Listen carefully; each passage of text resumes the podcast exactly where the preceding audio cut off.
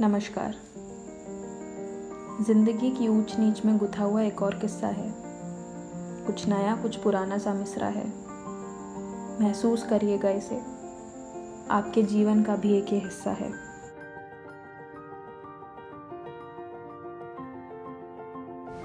कभी सोचा है तुमने कि अगर हम साथ होते तो कैसा होता? तुम उसी मस्तानी चाल में आते। और मैं तुम्हें वहीं देखती रह जाती।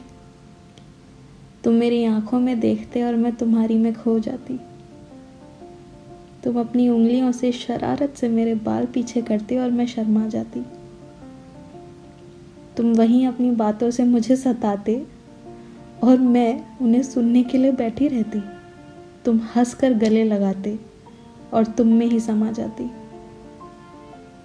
तुम अपने प्यार का इजहार करते और मैं तुम्हारी बातों में कहीं गुम हो जाती। तुम मेरे करीब आते और मैं दूसरी दुनिया में चली जाती।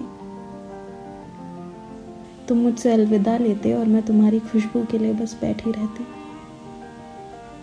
तुम मुझे इंतज़ार भी करवाते और मैं तुम्हारे पैर दरवाजे पर ताकती भी रहती। और फिर तुम मुझे लेने आते। और मैं कहीं भी चलने को तैयार हो जाती। तुम नए सपने दिखाते और हम उन्हें पूरा कर जाते। हम एक दूसरे में समाये दो जिसमें एक जान हो जाते। प्यार में खोए सिलवटों में मिलते, एक दूसरे की पतंग की डोर बनते। हम ऊँची उड़ाने भरते, एक दूसरों के लिए कविता भी लिखते। पर ये सब सिर्फ़ अगर हम साथ होते।